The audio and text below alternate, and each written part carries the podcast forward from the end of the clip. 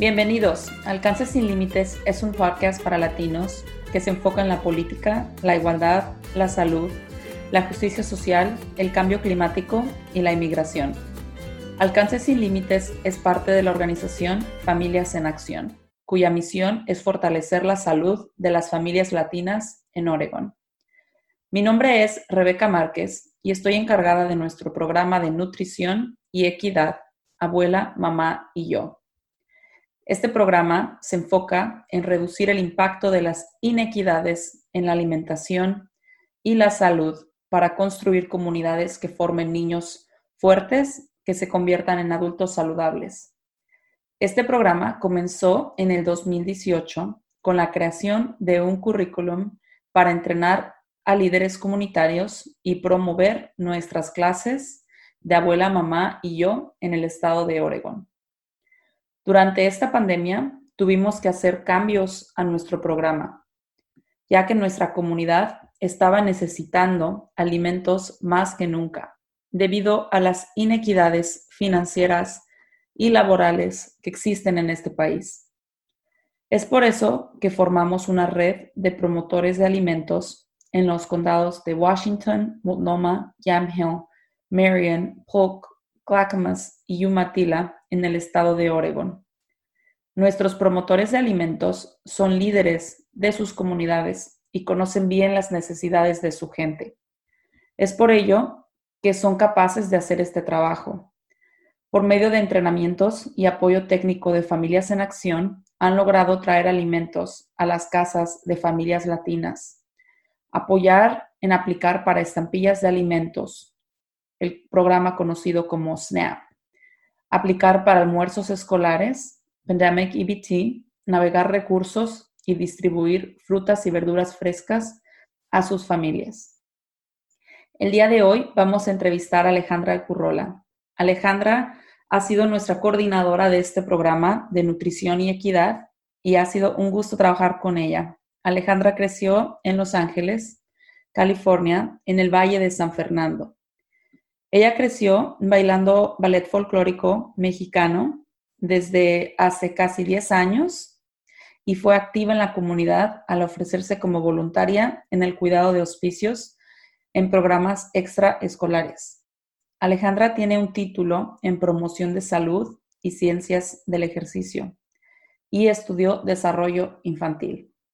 Alejandra se mudó a Portland, Oregon, para convertirse en especialista comunitaria de AmeriCorps donde creó clases de salud y bienestar en los barrios de Portland.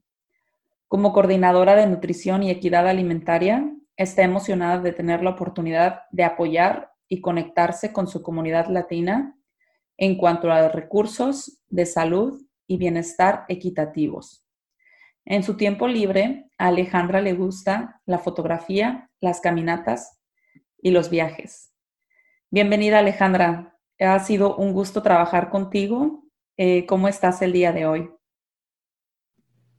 Hola Rebeca, estoy muy bien. Este, estamos, está bien bonito, bonito el día hoy. Gracias por tenerme aquí. Gracias por acompañarnos, Alejandra.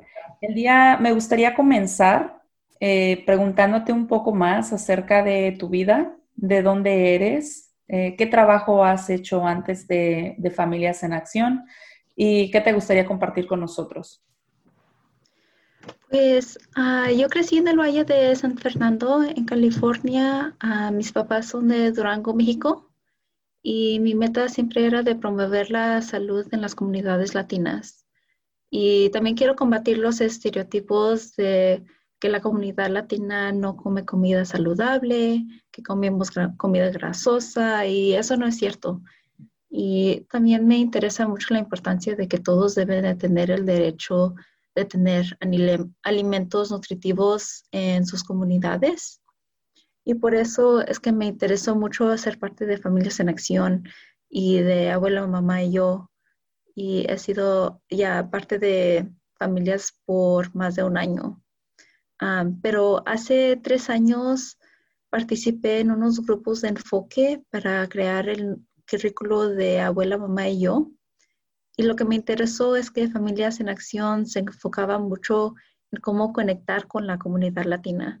Y lo hicieron por educación popular, donde nos preguntaron cuáles eran las necesidades de la comunidad y discutimos de cómo pueden crear un currículo donde puedan platicar no solamente de cómo comer como nuestros antepasados, pero también cómo decolonizar nuestras dietas y saber más acerca de la injusticia alimentaria. Entonces ahora en Familias en Acción soy coordinadora de nutrición y equidad y promotora de salud. Y antes de la pandemia colaboraba con los líderes de la comunidad y facilitaba clases de salud como abuela, mamá y yo y clases de diabetes. Ah, pero ahora durante esta pandemia colaboro con nuestra red de promotores de alimentos para conectar con la comunidad y repartimos cajas de comida y damos información acerca de SNAP, almuerzos escolares y WIC.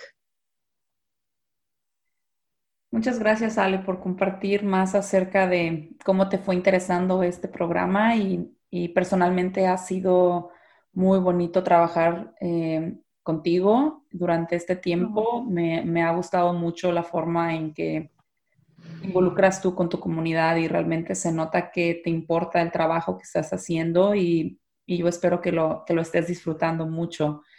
Platícanos un poco más por qué decidiste aplicar para Familias en Acción y formar parte de nuestro equipo de nutrición. pues me gusta mucho el equipo eh, de familias y trabajando contigo ha sido un, placer también. decidí ser parte de familias porque quería ser parte de una organización donde, donde yo pueda hacer una diferencia positiva, como facilitar clases de nutrición, organizar con líderes de salud de la comunidad y conectar con familias con recursos.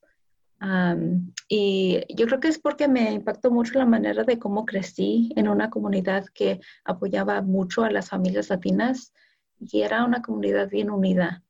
Entonces aquí en Oregón, cuando supe de Familias en Acción, me, me gustó que iba a tener la oportunidad de ser parte de esta comunidad. Sí, por supuesto. Comparto mucho ese sentimiento de, de, mudarte para Oregón y de buscar una comunidad. Y para mí también ha sido muy gratificante eh, poder decir que hago mi trabajo con, con gente que es muy unida, que es muy solidaria, que nos apoyamos um, y, que, y, que, tenemos estos mismos valores también de apoyar a las comunidades inmigrantes eh, latinas en Oregon y de formar estos programas. Eh, definitivamente es una parte que a mí también me, me ha gustado mucho de nuestro trabajo juntas. ¿A ti, Ale, qué es lo que más te, te gusta de tu trabajo? Eh, me gusta mucho conectar con la comunidad. Como dijiste, me gusta facilitar las clases de nutrición. Eh, me encantaba facilitar las clases de abuela, mamá y yo, porque me gusta escuchar las opiniones de todas y las experiencias que han, que, que, han tomado y me gusta aprender de las historias y raíces de la comunidad y sigo aprendiendo más y más acerca de la injusticia alimentaria y cómo abogar para la gente. Y yo creo que es algo bien importante, especialmente este año, ya que vamos a, votar en noviembre. Por supuesto que sí. Em, y definitivamente estoy de acuerdo contigo que, que, hay que aprender de la gente, ¿no? Algo que mencionaste son esas historias de las familias y, mm. de dónde vienen y, de, y qué es lo que para ellas, ¿no? Y eso es algo muy único de nuestro programa, es que tenemos que poner a nuestra comunidad como la base y la raíz del trabajo que estamos haciendo y, y, funcionar de acuerdo a lo que nos diga la gente y lo que ellos necesitan. Entonces, eh, me, me, agrada mucho escuchar que a ti también te gusta aprender de la comunidad y para la comunidad. Y también sé que, hay muchos retos en tu trabajo, ¿no? Al igual que, que mi trabajo, hay muchos retos y muchas dificultades y más con esta pandemia estamos viendo muchas injusticias. Para ti, Alejandra, ¿qué es lo más difícil de tu trabajo hasta ahorita? Pues es, cierto, si hay unos retos, yo creo que con esta pandemia ha dado mucha luz en lo que la injusticia que la gente de color están, que la experiencia de la gente de color. Y ahorita es difícil cuando tratas de, de hacer lo que se puede hacer y no se puede hacer más. Como hay muchas personas que que necesitan pagar sus biles, su luz, la renta, y en veces se siente que no es suficiente lo que, lo que haces, porque buscas recursos y colaboras con otras organizaciones, pero la necesidad es tan grande que es difícil apoyar a, a todos. Por supuesto que sí, por supuesto que sí, eso es es un gran reto que tenemos y me imagino que, al igual que, como yo lo, experimento, es como frustrante no poder hacer más, ¿no? Y no poder apoyar más, pero yo sé que hemos logrado hacer mucho juntas, hemos logrado hacer esta red de promotores de alimentos y de llevarles comida a las familias eh, y, de, y de seguir compartiendo esos recursos y de seguir en esta constante lucha por, por equidad y por una mejor calidad de vida para nuestras familias latinas. Una de las formas que hemos visto que el racismo impacta a nuestra comunidad ha sido la discriminación y el maltrato que vive nuestra gente cuando trata de accesar estos servicios. Um, desde las barreras del idioma, cómo a uno lo miran cuando pide apoyo y el miedo constante que sufren nuestras comunidades en especial las comunidades cuando no tienen un estatus legal y no saben si pueden aplicar para este servicio o si no pueden aplicar para, para él o si va a tener alguna repercusión. Esta pandemia y ahora también los incendios forestales son ejemplos muy claros de inequidades e injusticias que afectan a nuestra gente. Ale, en tu opinión, ¿de qué otras formas has visto que, que el racismo impacta nuestra salud? Creo que afecta cada aspecto de, salud. ahora con esta pandemia está dando luz a la injusticia que la gente latina enfrentan todos los días. Este, la inseguridad de cómo van a pagar los biles, como dije antes, y dónde van a agarrar comida para sus niños. Es algo que siempre nos ha afectado y ahora es, hay una necesidad más grande y ahora siento que gente ya por fin están viendo las injusticias que mucha gente de color tienen y pues ahora es bien triste, pero creo que nos vamos a poner más resilientes y ah, vamos a ser más fuertes de esto. Por supuesto, y, algo que nosotros hemos, hemos este, analizado y que abarca nuestro programa son esos determinantes sociales de salud, ¿no? Y son, son diferentes aspectos o diferentes cosas que van a impactar nuestra salud y como latinos en especial, esos determinantes sociales de salud nos, nos, van a, nos van a afectar de una forma ah, inequitativa o injusta o de forma mayor, ¿no? Ale, ¿cuáles son esos determinantes sociales de salud? Pues eh, unos determinantes de salud son como el código postal. y eh, todo eso platicamos en las clases de, abuela, mamá y yo. Este, tomamos en cuenta de los determinantes sociales de salud que muchos latinos enfrentan, como acceso de escuelas. Hay unas escuelas que, que este, no, la educación no es tan buena como otras escuelas, como escuelas privadas, que donde cuesta un poco más dinero. centros de salud es otro determinantes de, salud, contaminación, pobreza, acceso al parque. Hay unos parques que está bien cerca de, de, familias que donde no es no está seguro para ir a, a, un parque bonito o ir a un supermercado porque no hay banquetas o es peligroso.